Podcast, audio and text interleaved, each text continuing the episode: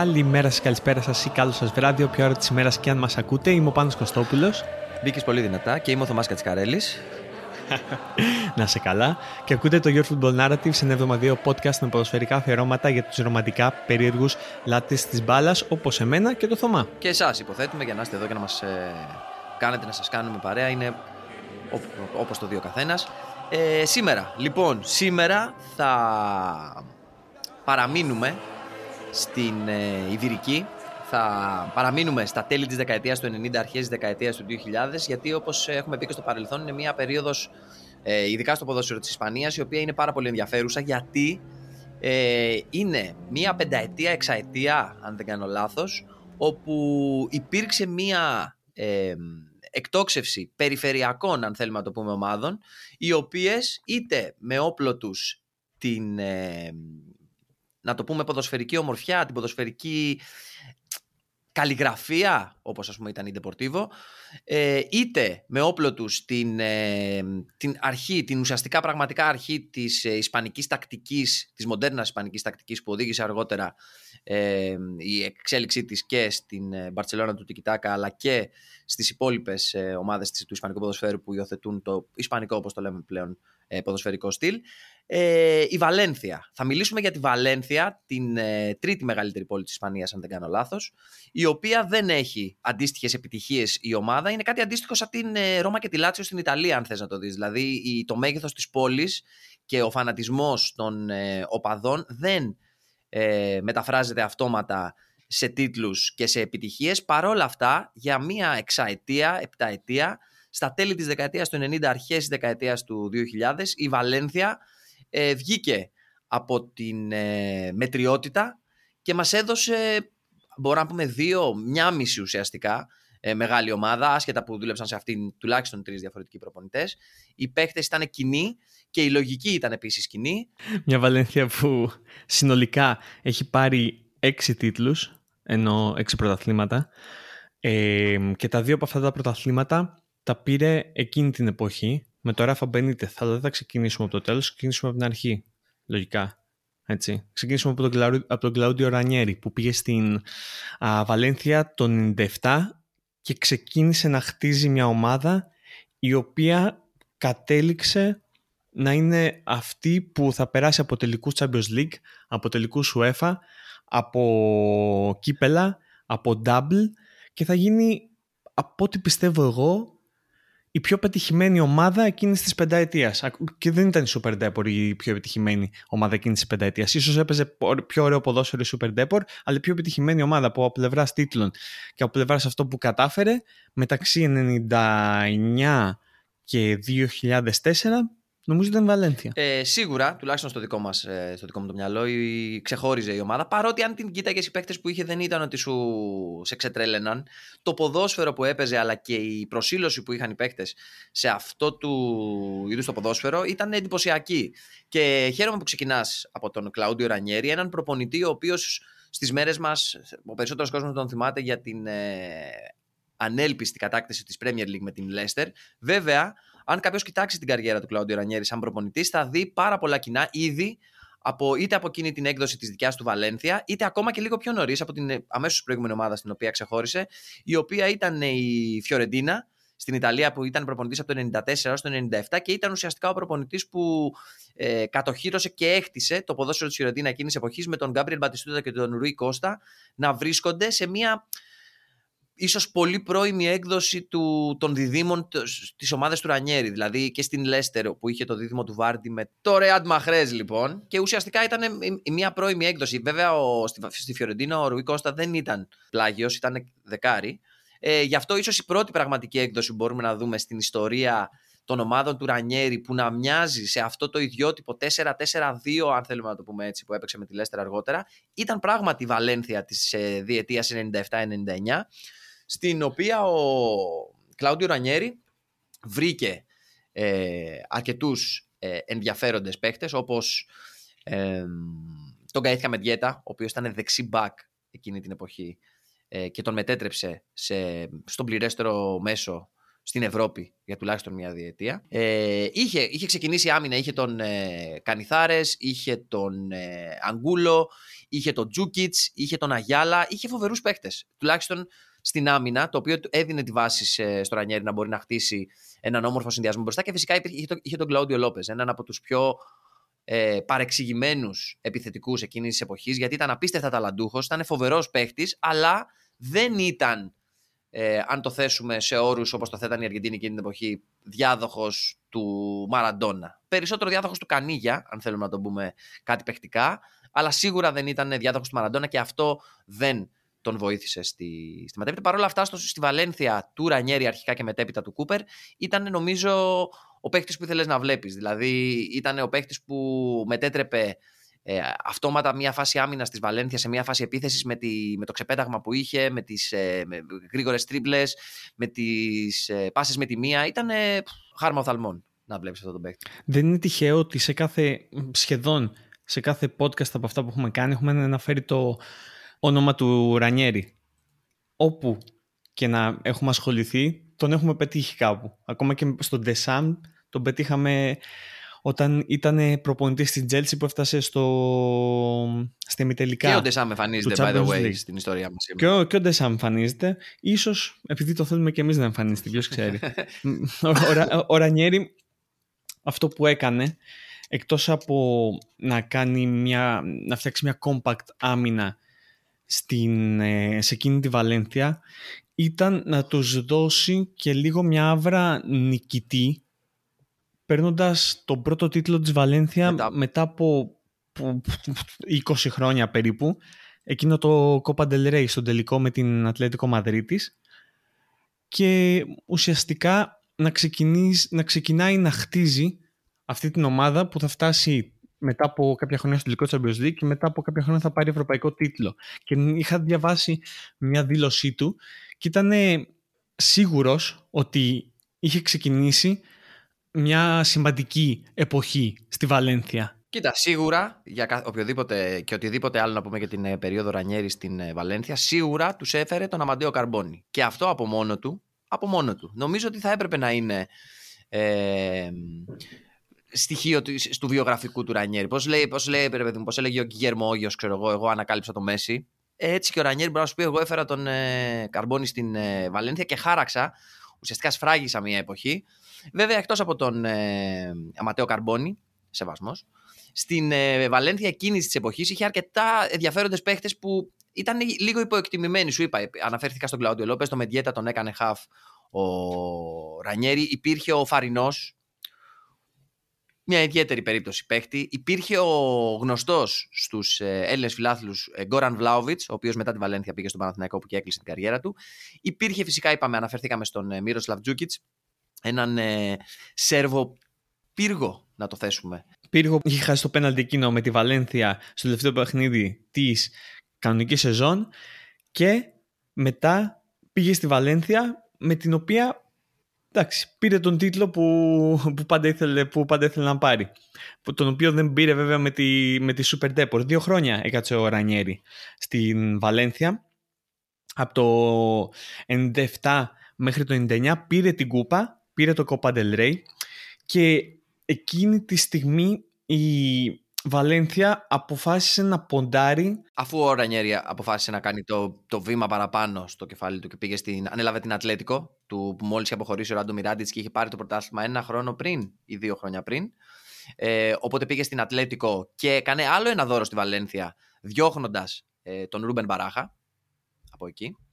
Ε, και φτάσαμε στο σημείο ακριβώς που είπες. Η Βαλένθια, έχοντας χάσει τον Κλάουντιο Ρανιέρη, ο οποίος ανέλαβε την Ατλέτικο, ήταν σε ένα σημείο να αποφασίσει ποιο, σε ποιο προπονητή θα δώσει τα ενία. Και εκεί νομίζω έκανε την καλύτερη πιθανή επιλογή, χωρίς να το ξέρουν τότε βέβαια οι άνθρωποι, και μας έδωσαν και εμάς τους δύο προσωπικά έναν από τους ίσως αγαπημένους μας προπονητές ε, ε, εκείνης της περίοδου και για τον τρόπο που αντιμετώπιζε το ποδόσφαιρο, αλλά και για τις ομάδες οι οποίες πέρασε. Δηλαδή, οι περισσότερες από αυτές τις ομάδες, όχι περισσότερες, κάποιες από αυτές τις ομάδες είναι πολύ κοντά στην καρδιά μας, όχι όλες.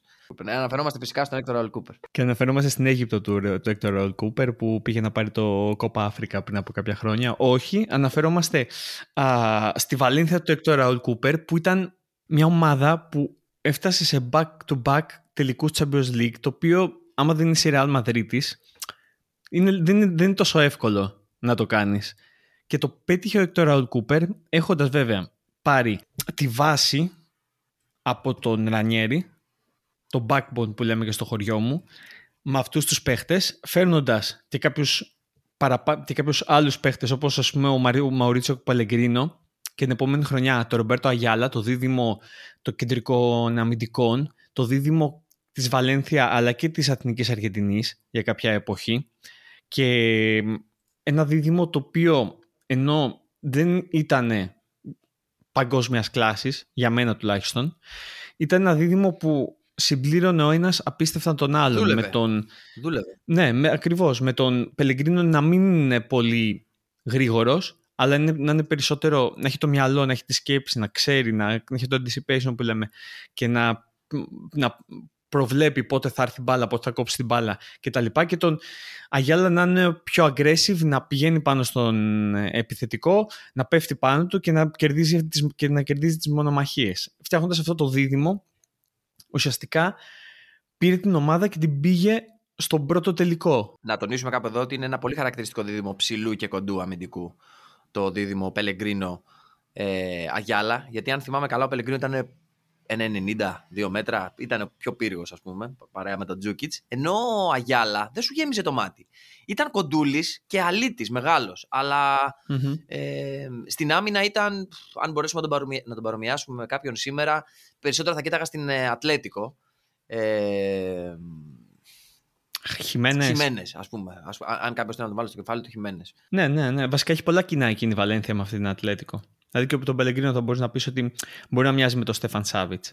Αν και ο Σάβιτς έχει αλυτόφατσα. Βέβαια, όλοι τι Ατλέτικο έχουν αλυτόφατσα. Δηλαδή. Είναι, είναι προαπαιτούμενο, αλλιώς δεν περνάς Αυ... τη... τον κόφτη. Ακριβώς δεν, δεν σε αφήνει. Με τον, με τον Άγχελ Κορέα να έχει την απίστευτη αλυτόφατσα. Δηλαδή, άμα το, άμα το δεις το βράδυ α, μόνο στο δρόμο, δεν ξέρω πώς μπορεί να αντιδράσεις, αλλά να αφήσουμε την, να αφήσουμε την Ατλέτικο, ενώ έχει πάρα πολλά κοινά με εκείνη τη Βαλένθια και να πούμε ότι, άμα δεν κάνω ε, μεγάλο λάθος, ο Κούπερ πήρε εκείνο το 4-4-2 του Ρανιέρη και το έκανε 4-4-2 ρόμβο και εγώ προσωπικά του δίνω ένα πίστευτο respect και νομίζω αυτό το podcast εδώ αγαπάμε τη λέξη ρόμβο και αγαπάμε το 4-4-2 με το ρόμβο λόγω περισσότερο ε, ματζου, ε, ματζουράκι πιστεύω αλλά μπορεί και όχι. Και ο Ντούσαν ο Μπάγεβιτς είχε το 4-4-2 δεν ήταν ακριβώς ρόμβος, ο Ματζουράκης είναι που το είχε κάνει πραγματικά ε, το σύστημα ε, παίζαν όλες οι ομάδες εκείνη την εποχή που ξεκίνησαμε εμείς να βλέπουμε ποδόσφαιρο.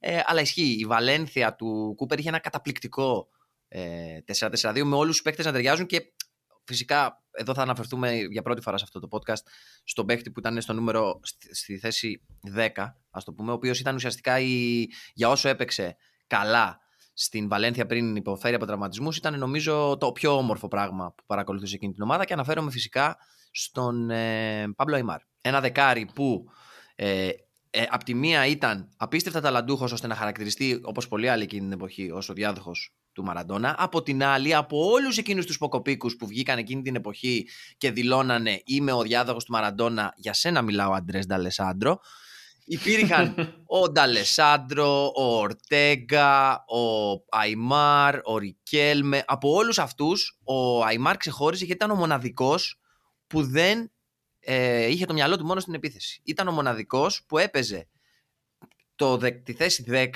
όπως θα την παίζανε τα επόμενα χρόνια. Γυρνώντας πίσω, καλύπτοντας και ήταν ουσιαστικά ένας βασικός λόγος που εκείνη η Βαλένθια ήταν και όμορφη στο μάτι να τη βλέπεις, αλλά και ε, αποδοτική στο γήπεδο. Παρότι μεταξύ της Βαλένθια του Κούπερ και της Βαλένθια του ε, Ράφα Μπενίτεθ που ήρθε αργότερα, ο ρόλος του Αϊμάρ άλλαξε λίγο γιατί ο Κούπερ ως Αργεντίνος ήθελε το δεκάρι του να είναι λίγο πιο ελεύθερο. Ο Αϊμάρ λοιπόν, ένας παίχτη ο οποίος χαρακτήρισε εκείνα τα χρόνια ε, το ευρωπαϊκό ποδόσφαιρο, όχι ο μόνος, ένας από τους ένας από τους παίκτες της Βαλένθια που χαρακτήρισαν. Ε, Παρ' όλα αυτά θέλω να, να μας πάω ένα βήμα πίσω. Δηλαδή ο Αϊμάρ ήρθε στη Βαλένθια το καλοκαίρι του 2000. Ε, με τον Έκτορ Κούπερ ήρθε από την Ρίβερ ε, είπαμε, ένας από τους διαδόχους του Μαραντόνα, ένας ε, ε υπερταλαντούχος ε, μεσοεπιθετικός και αντικατέστησε, γι' αυτό ήθελα να το τονίσω, αντικατέστησε στο κέντρο της Βαλένθια έναν Ισπανό χαφ, ο οποίος ξεκίνησε την καριέρα του και δήλωνε αμυντικό χαφ, στη Βαλένθια έκανε το μεγάλο του μπραφ και αναφέρομαι φυσικά στον Ζεράρδ. Ο Ζεράρδ, λοιπόν. Νομίζω ότι πρέπει να κάνεις μια παύση εδώ γιατί μ, ίσως είναι spoiler, spoiler alert για τους 11 πατεώνες για το, ε, για το 11 πατεώντες για το κέντρο της ε, για το κέντρο της ομάδας που δεν το έχουμε γράψει ακόμα βέβαια αλλά πιστεύω ότι θα έχει μια θέση ο Ζεράρ Ε, οπότε δεν δε, δε, δε, δε- δεν θα ήθελα να σε κα- να σταματήσω δεν θα ήθελα να αναλύσεις το δεν θα Ζεράρ αναλύσω το Ζεράρδ, εδώ απλά θα πω πέρα. ότι πώς κατάφερε η ομάδα αυτή με κέντρο το Μεντιέτα, το Φαρινός και το Ζεράρδ να φτάσει στον τελικό του Champions League, αυτό κυρίως δείχνει Α. Την ε, εξαιρετική ικανότητα του Κούπερ να παίρνει το απόλυτο από τους παίχτε του και Β. το πόσο καλά έπαιζε ο Γκαέθηκα με διέτα εκείνη την εποχή. Δηλαδή ήταν για δύο χρόνια, όπως ανέφερα και πριν, ο πληρέστερος και ο καλύτερος μέσος στον κόσμο. Και είχε βγει, νομίζω, τα βγήκε τα δύο χρόνια που βγήκε η πέφταση Βαλένθια στο τελικό. Και είπαμε, μάλιστα τον πρώτο έπαιζε με τον Χαβιέ Φαρινός και με τον Ζεράρδ. Δεν θέλω να μιλήσω παραπάνω, αλλά Όχι, ήταν αυτός που έκανε την, ε, τη διαφορά ουσιαστικά στη Βαλένθια. Μαζί με τον Κλάουντιο Λόπες, αλλά ο Κλάουντιο Λόπες έφεγε. Ε, δεν, νομίζω δεν έπαιζε το δεύτερο τελικό, έπαιξε μόνο στο πρώτο τελικό. Μετά αντικαταστάθηκε από τον Γκίλι Γκοντζάλες, αποδοτικότατα. Αλλά Από... Και μετά έφυγε και ο Μεντιέτα και πήγε, και, και πήγε αυτός στη Λάτσιο. Λάτσιο το 2001. Και έφυγε και ο Κούπερ το 2001 αφού πήγε σε δύο χαμένους τελικούς Champions League ο πρώτος με τη Real Madrid στον οποίο πήγε ως φαβορή η Βαλένθια είναι απίστευτο αλλά η Βαλένθια ήταν φαβορής σε εκείνο το, το τελικό και απλά κομπλάρανε απέναντι σε μια ομάδα που είχε πάρει τόσο ευρωπαϊκά και οκ, κατανοητό. Στο δεύτερο μπορείς να πεις ότι ήταν άτυχοι, πήγανε στον τελικό με την Bayern Μονάχου και ήταν άτυχοι για δύο λόγους γιατί πρώτον η Bayern Μονάχου ερχόταν από εκείνον τον τελικό με την Manchester United τον... στη Βαρκελόνη αν δεν κάνω λάθος το 2-1 το θυμόμαστε όλοι.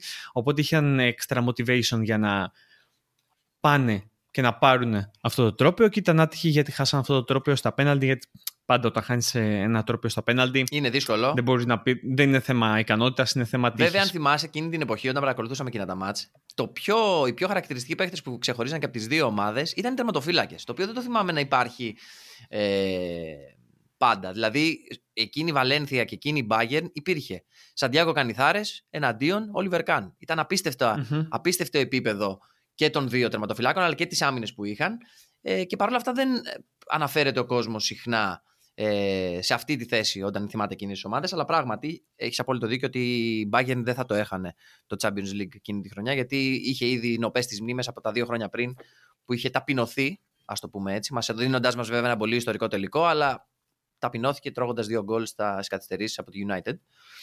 Ε, και πράγματι, ο Κούπερ έφυγε και όχι σαν αποτυχημένος. Ο Κούπερ έφυγε μάλιστα σαν ένας από τους καλύτερους προπονητές εκείνη την εποχή στην Ευρώπη και ανέλαβε την πολύ δύσκολη αποστολή να κάνει την Ίντερ πρωταθλήτρια Ιταλίας. Κάτι το οποίο δεν κατάφερε για πόνο προς πόνο ε, των ε, οπαδών της Ίντερ σε, έναν, ε, σε ένα απίστευτο ματς με τη Λάτσιο τελευταία αγωνιστική όπου η Ίντερ ήταν πρώτη με ένα βαθμό ε, πάει στην αδιάφορη Λάτσιο στη Ρώμη νομίζω να πάρει το μάτς και η Λάτσιο, Αυτό είναι ένα podcast μόνο και η του. Λάτσιο πραγματικά δείχνει σε ένα μάτς γιατί ο Κούπερ ε, μ, θεωρείται loser.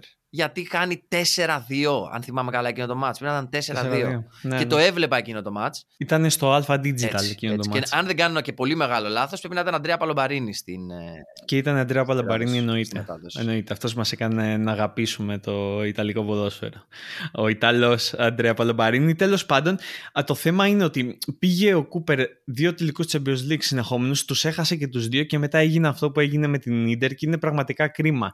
Και το έπαθε και με τον, και το έπαθε με τον Άρη ε, στην Ελλάδα που χάσε τον τελικό από τον Παναθηναϊκό. Βέβαια, εκεί ο Παναθηναϊκός ήταν φαβορή, αλλά μ, και πάλι νομίζω το τελευταίο του τρόπαιο μου το είπες πριν και Το τελευταίο ε, του εξεπλάγει τρόπαιο, η αλήθεια είναι, είναι το ε, Super Cup της Ισπανίας το 99 με το που πήγε Με στην... το που πήγε στην. ε, ε, ο, ο Κούπερ παίρνει ένα Super Cup Ισπανίας με τη Μαγιόρκα την, προηγούμενη, την τελευταία του χρονιά στη Μαγιόρκα. Μμμ. Ε, με Σαμουέλ Λετό. Ακριβώς. νομίζω. Όντας φιναλίστ του κυπέλου Ισπανίας, παίζει με την Παρσελώνα, το χάνει. Η Μπαρσελόνα πήρε και πρωτάθλημα και κύπελο, οπότε Super Cup δεν μπορούσε να παίξει με τον εαυτό της, αν δεν κάνω λάθος. Οπότε έτσι έπαιξε Super Cup ο Κούπερ και το πήρε. Και ξαναπέζει Super Cup με τη Βαλένθια στους πρώτους μήνες που είχε πάει, παίζοντας το αποτέλεσμα του τελικού που είχε πάρει ο Ρανιέρη του κυπέλου. κερδίζει το τρόπεο ε, με τη Βαλένθια και είναι το τελευταίο τρόπο που κερδίζει σε όλη του την καριέρα μέχρι και σήμερα. Δηλαδή είναι απίστευτο. Είναι Σούπερ καπάκιας ο κύριος Έκτορ Ραούλ Κούπερ. Έχασε 8 τίτλους στο τελευταίο μάτς. Είτε αυτό είναι τελικός, είτε είναι το παράδειγμα της Λάτσιο. Πολλοί θα τον πούν λουζερά. Στην Βαλένθια πιστεύω ότι έχουν αντίθετη άποψη, αλλά δεν είναι το θέμα τι πιστεύω εγώ. Το θέμα είναι αυτό που έδειξε ο Κούπερ και αυτό που έδειξαν και οι τρεις προπονητές, ο ένας μετά τον άλλον. Δηλαδή, ήρθε ο Ρανιέρη, έφερε την αμυντική σταθερότητα, ήρθε ο Κούπερ, έφερε, έφερε κάποιους παίχτες παραπάνω, έφερε, την έκανε, αργεντινοποίησε την ομάδα και μετά ήρθε ο Ράφα Μπενίτες, ο οποίος τους έφερε το DNA του νικητή, χωρίς να είναι ένας προπονητής ο οποίος είναι νικητής. Ένας προπονητής που α, εκείνη τη στιγμή είχε ανεβάσει την Τενερίφη από την β' ομάδα και πήγε στην Βαλένθια το 2001 και ακούγα ένα podcast που μίλαγε ο Αγιάλα για, εκείνη, για εκείνη την περίοδο και για τη μέρα που ήρθε ο Μπενίτεθ ε, στην Βαλένθια και έλεγε μια ιστορία ότι είχε μπει ο, Βαλέ, ο, συγγνώμη, είχε μπει ο Μπενίτεθ στα ποδητήρια και τους λέει λοιπόν με αυτή την ομάδα που έχουμε, με αυτούς τους παίχτες που έχουμε φέτος θα πάμε να πάρουμε το πρωτάθλημα και, και, και λέω για άλλα ότι πραγματικά ξεκαρδίστηκαν στα γέλια οι παίχτες και προσπαθούσαν βασικά να κρατήσουν τα γέλια. Φεύγει ο Μπενίτεθ και μετά λέγανε Τι λέει αυτός, ρε, είναι δυνατό. Τι λέει αυτό, αυτός είναι τρελός, ρε, ποιον φέρατε εδώ, ρε. Και η αλήθεια είναι ότι στην αρχή δυσκολεύτηκε λίγο ο Μπενίτεθ γιατί είχε φτάσει κάπου το Δεκέμβρη και έκανε κάποιες ήττες και παραλίγο να τον διώξουν. Σε ένα μάτς με, τη, με την Εσπανιόλ, νομίζω, είχε πει ο ίδιος. Ότι αν δεν είχα γυρίσει εκείνο το μάτς με την Εσπανιόλ, θα είχα. Δεκέμβρη πρέπει να ήταν, όπως είπες, θα είχα πάρει πούλο. Δεν πήρε όμως πούλο. Έμεινε στην, ε, στη Βαλένθια και πήρε το πρωτάθλημα μετά από. Δεν μπορώ να κάνω μαθηματικά αυτή τη στιγμή, αλλά από πρώτη φορά μετά το 1971. Πρώτη τελευταία φορά στην ιστορία τους και δεν ξέρω πότε και άμα θα, θα ξαναμπορέσουν να φτάσουν σε αυτό το επίπεδο. Και το πήρε φτιάχνοντας μια ομάδα η οποία είναι πολύ controversial βασικά, γιατί υπάρχουν πολλοί που θα σου πούνε ότι αυτή η Βαλένθια ήταν πολύ κακή ομάδα και απλά... Αντιεμπορική. Αντιεμπορική, πόνεσαν τα μάτια πολλών. Η αλήθεια είναι ότι πήρε πρωτάθλημα βάζοντας 51 γκολ 51 γκολ, αυτή, αυτή τη στιγμή τώρα το κοίταγα, η Real Madrid έχει βάλει 51 γκολ, οκ, okay, σε όλες τις διοργανώσεις, αλλά είναι Δεκέμβρης, φέτος. Ε, αλλά δέχτηκε μόλις 27 γκολ. Εντάξει, σκέψου όμως και ποιους, είχε στην, ε, ποιους παίχτες είχε, δηλαδή άμα και μόνο να δεχτείς ότι η άμυνά του είχε ε, Αμεντέο Καρμπόνι, Μαουρίτσιο Πελεγκρίνο, Μίροσλαβ Τζούκιτς, Ρομπέρτο Αγιάλα, Ζοσελίν Ανγκλομά, Κάρλος Μαρτσένα, συνώνυμος με τις, με τις κούπες της ε, Βαλένθιας αυτή την περίοδο και ε, Φάμπιο Αουρέλιο, σε σχέση με τους μεσοεπιθετικούς του που ήταν OK, είπαμε ο Αϊμάρ, αλλά, ο Αϊμάρ, ο Κίλι Γκοντζάλες, αλλά από εκεί και πέρα ήταν Φρανθίσκο Ρουφέτε, Νταβίτ Αλμπέλδα, Ρούμπεν Μπαράχα, Μιγκέλ Άνχελ Ανγκούλο, ο Βιθέντε νεαρός τότε, mm-hmm. πιτσιρικάς φερέλπις, μεγάλο, μεγάλη λατρεία ο Βιθέντε. Ε, αλλά ακόμα νέος και άγουρος και στην επίθεση επιθετική της Βαλένθια τη χρονιά που πήρε το πρωτάθλημα ήταν ο Τζον ο Κάριου. Και κάνω μια παύση επίτηδες για να ξαναεπαναλάβω το όνομα. Ο Τζον ο Κάριου, ο Σάλβα Μπαγέστα, ο οποίος δεν έκανε στη Βαλένθια αυτά που έκανε σε άλλες ισπανικές ομάδες, όντας ο. Πώς να τον πούμε.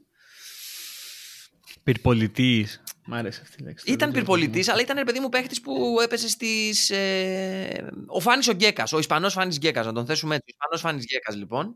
Τουλάχιστον το μου το μυαλό. Επίσης, ο Άντρια Νίλια που είχε μείνει από την προηγούμενη ομάδα και ο παίχτης σύμβολο της επίθεσης Βαλένθια εκείνη την εξαετία, ο Μίστα ε, δεν τους λες και παστελαδόρ.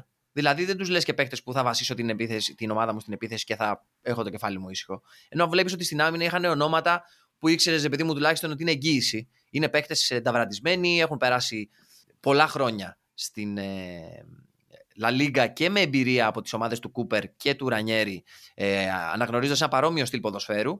Και εγώ στη θέση του Μπενίτεθ ε, το ίδιο θα έκανα. Δηλαδή θα βασιζόμουν σε αυτή την άμυνα και μετά θα κοίταζα μπροστά τι ομορφιές μπορώ να κάνω. Γιατί ο Μπενίτεθ ήταν και είναι ακόμα ένας από τους πιο τακτικίστες προπονητές της γενιάς του. Δηλαδή, σίγουρα πάντα για αυτόν η τακτική ήταν παραπάνω από είτε το να βάλουμε περισσότερα γκολ, είτε το να παίξουμε πιο όμορφα. Σίγουρα στο κεφάλι του Ράφα Μπενίτεθ η τακτική ήταν το πιο σημαντικό πράγμα ε, για τις ομάδες του, τουλάχιστον όπως το έχουμε βιώσει εμείς. Και γι' αυτό μας έχει δώσει και τόσο ενδιαφέρουσες ομάδες. Αλλά σε εκείνη τη Βαλένθια ειδικά ήταν απαραίτητο. Τουλάχιστον στα δικά μου τα μάτια. Και άλλαξε νομίζω και το, και το σχήμα. Το πήρε από το ρόμβο του Κούπερ το 4-4-2 και το έκανε 4-2-3-1 βάζοντας στο κέντρο τον. Το κλείδωσε.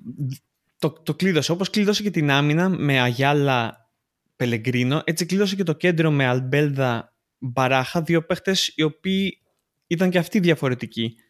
Αλλά συμπλήρωναν ο ένας τον άλλον γιατί ο Αλμπέλδα ήταν ένας κόφτης, ένας απλός κόφτης, και ο Μπαράχα δεν ήταν ο πιο ταλαντούχος ε, μέσος του κόσμου. Όχι, αλλά, αλλά... έπιασε φοβερά heights αυτό το εξαροχτάρι του Μπαράχα να παίρνει την μπάλα από τον ε, Αλμπέλδα και να, την, ε, και να την κυκλοφορεί είτε αριστερά στον Γκίλι Γκοντζάλε, είτε δεξιά στον ε, Ρουφέτε ή τον Αγκούλο, είτε στον Αϊμάρ, γιατί με τον Αϊμάρ ήταν ουσιαστικά Αλμπέλδα, Μπαράχα, Αϊμάρ ήταν η ψυχή εκείνης της Βαλένθια και ο τρόπος με τον οποίο αλληλοσυμπληρωνόντουσαν αυτοί οι τρεις παίχτες στο κέντρο, ουσιαστικά σου έδινε την εντύπωση ότι είχαν και κάποιον έξτρα παίχτη το οποίο τους έβγαινε είτε στην άμυνα, άμα χρειάζεται να παίξουν πιο άμυνα, να βάλουν έναν έξτρα αμυντικό, είτε στην επίθεση, δίνοντας χώρους και δυνατότητα σε παίκτε όπως είπαμε, ο Μίστα ε, και ο Κίλι Γκοντζάλε να τρέξουν ε, σε αντιπιθέσεις. Ε, τιμώρησαν πάρα μα πάρα μα πάρα πολλές ομάδες με αυτόν τον τρόπο παιχνιδιού.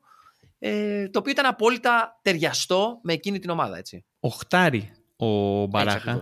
και είχε πει ο Μπενίδεθ ότι είναι ένα από τα πρώτα οχτάρια που θυμόταν που, στην Ισπανία τουλάχιστον, ο οποίος πάταγε περιοχή. Ακριβώς. Και αυτό ήταν το θέμα. Ότι είχε πει ότι έχει βάλει 8 γκολ σε μια σεζόν και αυτό που τώρα μπορούμε να το βλέπουμε και να λέμε 8 γκολ για ένα μέσο σε μια σεζόν, OK, okay, είναι μια καλή σεζόν, αλλά δεν είναι μια απίστευτη σεζόν. Αλλά άμα τα 8 γκολ είναι 8 από τα 60-70 που έχεις βάλει εκείνη τη σεζόν. είναι το γκολ σου, άντε, για. Ναι, ναι, ναι, είναι μεγάλος, είναι μεγάλος αριθμός. Οπότε, για να το πάμε πάλι πίσω χρονολογικά, την πρώτη του χρονιά γίνεται όλο αυτό, πάει να, πάνε να τον διώξουν και πάει και παίρνει το πρωτάθλημα, το σηκώνει και μετά πέφτει η ομάδα την επόμενη χρονιά. Γιατί είχε και την Ευρώπη μαζί, δηλαδή δεν ήταν... Νομίζω δεν είχε φέρει καν τους παίχτες για να υποστηρίξει. Γιατί μιλάμε, όπως είπαμε, για μια εποχή που ε, στην Ισπανία ε, είχαμε ομάδες που φτάνανε στο τελικό του Champions League για 4-5 συνεχόμενα χρόνια και το παίρνανε κιόλας. Οπότε όλες οι ομάδες για να μπορέσεις να χωρέσεις και τα δύο καρπούζια, αν θες να το πούμε έτσι, κάτω από μία μασχάλη, έπρεπε να ενισχύσεις λίγο τη, την ομάδα σου. Και ο Μπενίτεθ, όπως είπες πολύ σωστά, δεν ήταν έμπειρος φτασμένος προπονητής σε εκείνο το σημείο. Εκείνη τη στιγμή ακόμα μάθαινε. Και αν δεχτείς ότι η μοναδική του μεταγραφή τη δεύτερη του χρονιά στη Βαλένθια ήταν ο Άντωνιο Ρεβεγέρ. Εντάξει, ο Άντωνιο Ρεβεγέρ, το επαναλαμβάνω, από την, ε, από την πολύ όμορφη Λιόν, ναι, εκείνης εποχής. Βασικά στη Ρεν ήταν πρώτα, πήγε στην Βαλένθια, δεν έδειξε αυτά που πιστεύανε κάποιοι και μετά πήγε στη Λιόν. Και μετά το βρήκαμε εμείς στο football manager στην ε, Λιόν και τον αναστήσαμε. Μπράβο και μπράβο, μπράβο μας σε όλους. Ε, Μπορείς να καταλάβεις ότι η ομάδα πιέστηκε τη δεύτερη χρονιά και νομίζω ότι τα αποτελέσματα ήταν δικαιολογημένα, αν κρίνεις, σου είπα από αυτό το fact. Ε, κάτι το οποίο διόρθωσε, παίρνοντα την εμπειρία της δεύτερης χρονιάς, την τρίτη του χρονιά, που ήταν νομίζω και η κορυφαία ε, χρονιά και του Μπενίδες στη Βαλένθια, αλλά και της Βαλένθια όλης αυτής της περίοδου. Αν δεν κάνω λάθος. Και της Βαλένθιας στην ιστορία της, υποθέτω. Παρότι είχε φτάσει σε δύο τελικούς Champions League τα προηγούμενα χρόνια, εκείνη τη χρονια κατάφερε και έκανε δύο πράγματα. Πήρε και το πρωτάθλημα την τελευταία χρονιά του Μπενίτεθ, με πολύ πιο εντυπωσιακό ποδόσφαιρο και πολύ πιο εντυπωσιακά νούμερα, αλλά κυρίως έφερε σπίτι ένα πολυπόθητο ευρωπαϊκό τίτλο. Το UEFA. Σε τελικό με. Σε τελικό με τη Μαρσέιγ. Τη Μαρσέιγ του Ζοζέ Ανιγκό, έτσι. Και τη Μαρσέιγ του Didier Drogba. Του Φαμπιέν Μπαρτέζ. Περίεργη ομάδα εκείνη η Μαρσέη. σω μιλήσουμε κάποια άλλη φορά για εκείνη, αλλά ας επιστρέψουμε στην Βαλένθια, η οποία. Και πάλι με τους ίδιους παίχτες. Δηλαδή, αν το κορυφαίο με αυτή την ομάδα είναι ότι Όχι, όλα αυτά τα χρόνια ήταν οι ίδιοι παίχτες. Δηλαδή, ο Αματέο Καρμπόνι. Εκεί, σκυλή του πολέμου. 40 χρονών, mm-hmm. πολεμιστής, 50 μάτς. 0 γκολ. Εκεί, βέβαια, τους μπούκωσε, μπορούμε να πούμε, ο Μπενίτεθ, βάζοντας, ξέρω εγώ, η ομάδα 71 γκολ στην ε, Λίγκα και η πρώτη επίθεση, η καλύτερη επίθεση ήταν η Real με 72 γκολ. Οπότε το παίρνει και πάλι τίμια και όπως έπρεπε να γίνει με, με βάση την απόδοση εκείνης της ομάδας. Αλλά αυτό που είχε κάνει ήταν να χτίσει αυτή την ομάδα, να βάλει αυτούς τους παίχτες δίπλα στον άλλον και αυτοί οι παίχτες όλοι μαζί να φτιάξουν ένα σύνολο το οποίο έπαιζε μαζί για τρία χρόνια και, και όλο αυτό το πλήρωσε, το πήρε πίσω στον τελικό εκείνο του, του ΕΦΑ. Πιστεύω. Γιατί είχε φτιάξει το σύστημά του, είχε βάλει τους παίχτε που είχε τοποθετήσει, είχε rotation γιατί είχε πάγκο. Δεν είχε τον καλύτερο πάγκο ever, αλλά όποιος έμπαινε μέσα, και το έχει πει και ο Μπενίτες το ίδιο, όποιος έμπαινε μέσα τα δίνει όλα και ήταν σαν να έπαιζες με τους ίδιους παίχτε. Και αυτό είναι λογικό όταν δεν είχε ένα αστέρι, ακόμα και ο Ιμάρ που ήταν παιχταράς δεν ήταν αστέρι. Κανένας από αυτούς, κανένας παίχτης από αυτής της ομάδας δεν ήταν αστέρι. Ο Βιθέντε προσπάθησε να γίνει αστέρι και δεν το κατάφερε. Δεν ήταν Ενώ είχε, ναι. όλα, είχε όλα τα φόντα να το κάνει. Και με έναν ίσως εκείνη την εποχή τον καλύτερο παίχτη της να είναι ο Αγιάλα, λέω εγώ, ή ο. Άμα πρέπει να ξεχωρίσουμε κάποιον, ή ο Μίστα. ο Μίστα. Θα μιλήσουμε για τον Μίστα. Ο Μίστα, λοιπόν. Ήρθε η ώρα να μιλήσουμε για τον Μίστα, ναι. Ας μιλήσουμε για Έναν παίχτη ο οποίος ήταν παίχτης του Μπενίτεθ πριν τη Βαλένθια. Τον είχε στην τενεριφη Ε, και από Όπως και ο Μπαράχα. Έτσι ακριβώς. Ε, μετά στη Βαλένθια έκατσε μόλις πέντε χρόνια. Παρότι, άμα ρωτήσει πολύ κόσμο που παρακολουθούσε εκείνη την ομάδα, θα σου πει ότι ο Μίστα έμεινε για πάντα. Δεν έμεινε για πάντα. Στη Βαλένθια έκανε την πιο αποδοτική του ε, πενταετία.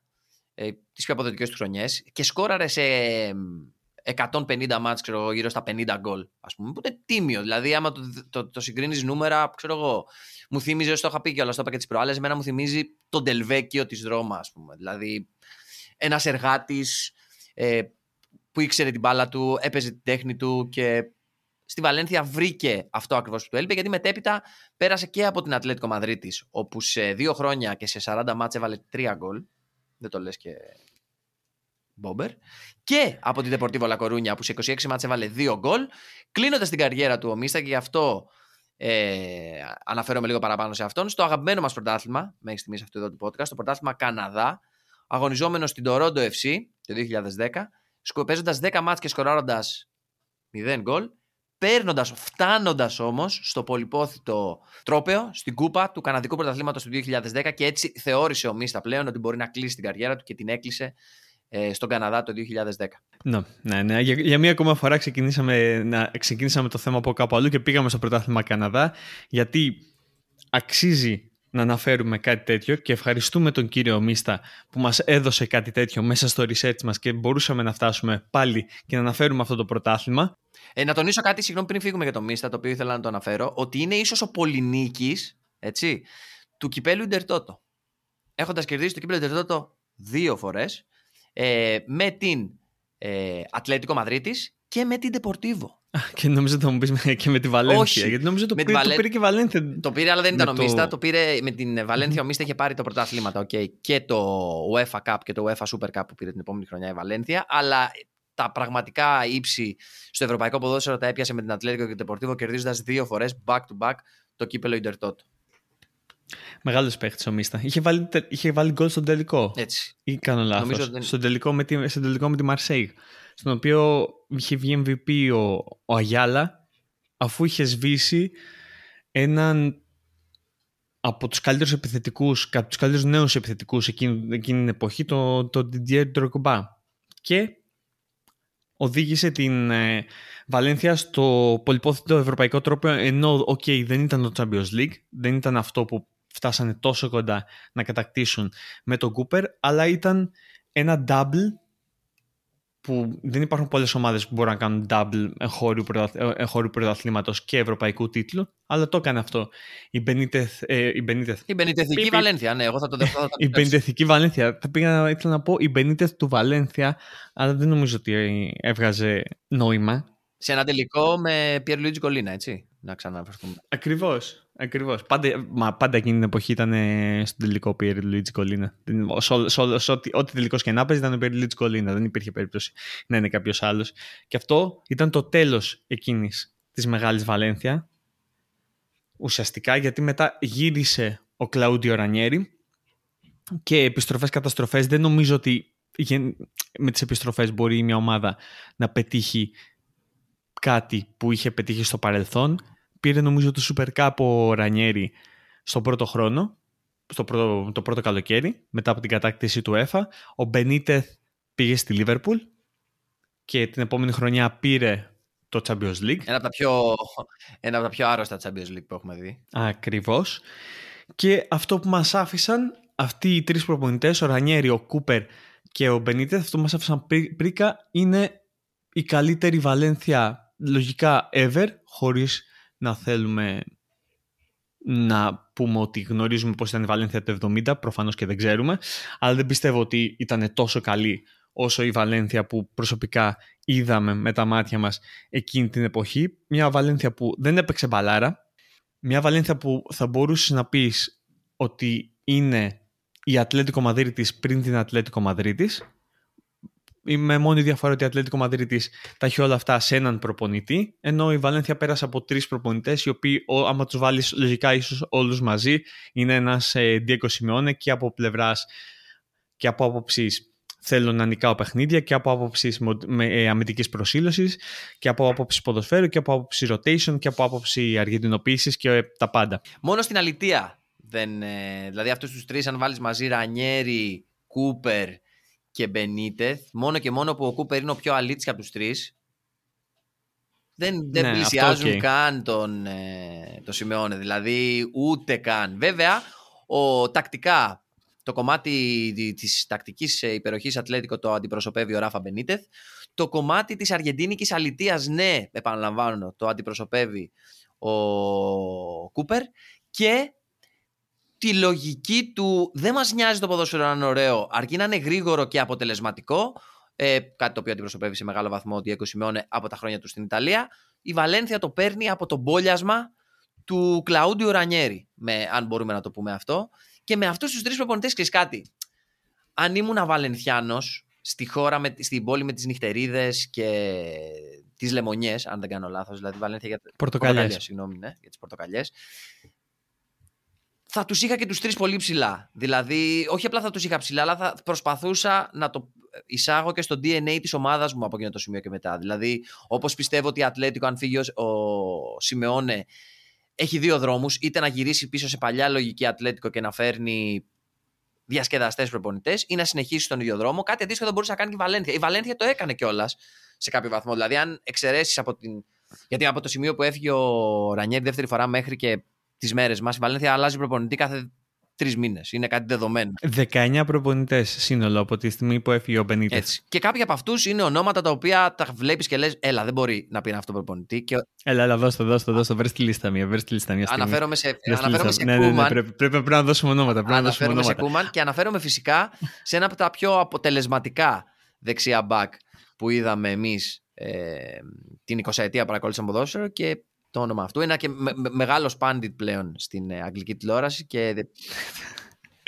Ο Γκάριο, ο Γκάριο Νέβιλ. Ο Γκάριο Νέβιλ ήταν προπονητής ομάδας και του έδωσε αυτή την ευκαιρία λοιπόν η Βαλένθια ανάμεσα σε αυτούς τους 19 προπονητές που είχε από τη στιγμή που έφυγε ο Μπενίτεθ. Ο οποίος Μπενίτεθ επίσης άφησε πρίκα το, το 4-2-3-1, το οποίο γεννήθηκε στην Ισπανία και για το οποίο μιλήσαμε όταν μιλήσαμε για την ε, Super Depor γιατί είναι ουσιαστικά ένα σύστημα το οποίο ξεκίνησε και φτιάχτηκε στην Ισπανία και μετά έγινε develop εκεί και μετά βγήκε προς όλο τον κόσμο και πλέον το χρησιμοποιούν το 90% των ομάδων παντού, σε οποιαδήποτε χώρα, είτε είναι ομάδες ε, είτε είναι μικρές ομάδες που θέλουν να κάτσουν πίσω και θέλουν να παίξουν αντεπίθεση, είτε είναι ομάδες που θέλουν να κάνουν dominate το παιχνίδι και να μπουν στην στην περιοχή της αντίπαλης ομάδας. Ξέρετε όμως, αυτό που σου λέγα, που λέγαμε πριν, η Βαλένθια έκτοτε έχει φτάσει σε σημεία επιτυχίας, όχι αντίστοιχη σε καμία περίπτωση, αλλά επιτυχίας, ας το πούμε έτσι, εμπιστεύομενοι προπονητές που ταιριάζουν σε αυτό ακριβώς που λες.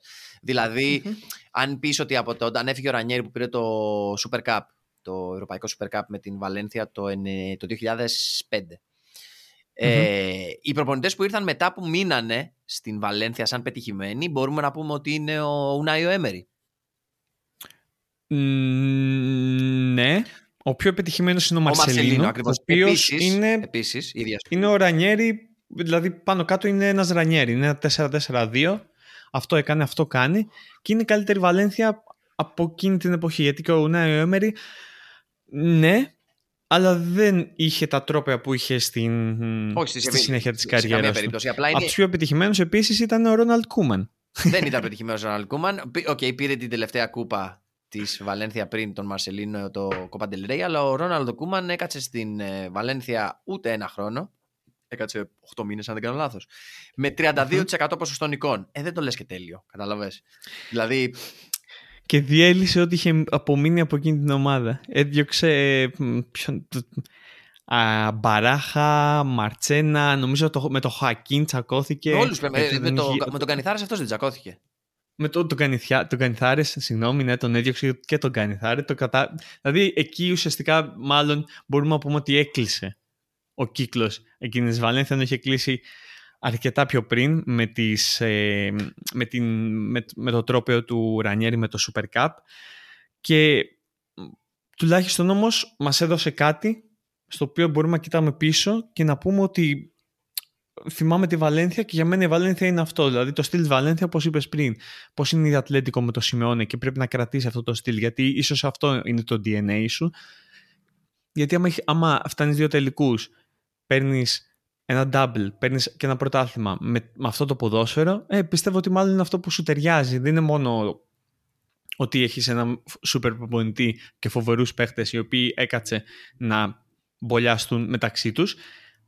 Ε, πιστεύω ότι είναι το DNA σου, αυτό είναι το DNA της ομάδας. Και άμα κυνηγήσει η Βαλένθια να χτίσει πάνω σε αυτό το DNA με προπονητές όπως έκανε με τον Μαρσελίνο. Βέβαια πλέον είναι ένα κατάσχετο που δεν θέλω να πω τη λέξη αυτή τη στιγμή η Βαλένθια, οπότε δεν νομίζω ότι θα χτίσει κάτι τέτοιο αυτή τη στιγμή. Αν και με τον Μπορδαλάς και πάλι είναι κάτι παρόμοιο, αν και ο Μπορδαλάς είναι πιο κοντά στον Σιμεώνε από τις, ε, οποιονδήποτε από τους Μπενίτεθ Κούπερ ή Ρανιέρη. Το πρόβλημα της Βαλένθια είναι και ο πρόεδρος Ρεσί. Είναι αυτός ο Λιμ, Λιμ πώς τον λένε, αυτός που έφερε τον. Ε... Τον Γκάρι Νέβιλ. Φίλος του Γκάρι Νέβιλ. Ακριβώς. Ναι. Που τον έχει, είναι και στη Σάλφορντ. Ε, mm-hmm. επενδυτής κτλ. Δεν, δεν τους αφήνει. Δηλαδή, αν δεις και μόνο αυτό που μου είπες πριν, την ιστορία των προπονητών της Βαλένθια που έχουν αλλάξει 19 προπονητές, από αυτούς 19 ή 6 είναι ο Σαλβατόρ Γκονζάλες Βόρο. Να τον πούμε ο Τάκης Λεμονής Βαλένθια. Μπορούμε να το πούμε ο Τάκης Λεμονής. Ο Τάκης Λεμονής δεν ξέρω, αλλά γιατί ο Τάκης Λεμονής έμενε κιόλας. Κατάλαβα, έκανε και δύο πράγματα. Ήταν, είναι αυτός που όταν θα διώξει έναν προπονητή, ε, είναι αυτός που θα κάτσει και για δύο παιχνίδια. Αλλά είναι, ένας, είναι παίχτης κλαμπ ο Βόρο. Δηλαδή, νομίζω έχει αλλάξει προπονητή έχει διαδεχτεί προπονητή 5 ή 6 φορές, το οποίο είναι ρεκόρ. Έχει αντικαταστήσει τον Ρόναλτ Κούμαν σαν υπηρεσιακός, τον Νούνο Εσπίριτο Σάντο σαν υπηρεσιακός, τον Πάκο Αγεστάν σαν υπηρεσιακός, τον Τζέζαρε Πραντέλη σαν υπηρεσιακός, τον Μαρσελίνο και τον Άλμπερτ Θελάδες σαν υπηρεσιακός, τον Χάβι Γκράθια πάλαι ποτέ του Βόλου για όσους θυμούνται, σαν υπηρεσιακός και πλέον είναι ο Μπορδάλας. Δηλαδή, κατά πάσα πιθανότητα, μάλλον θα αντικαταστήσει και τον Μπορδάλας κάποια στιγμή σαν ε, υπηρεσιακό. και κάπου εκεί, και κάπου εκεί θα τελειώσει. Άμα δεν έχει γίνει ναι, αυτή τη στιγμή που μιλάμε. Λοιπόν, α, αυτά για σήμερα.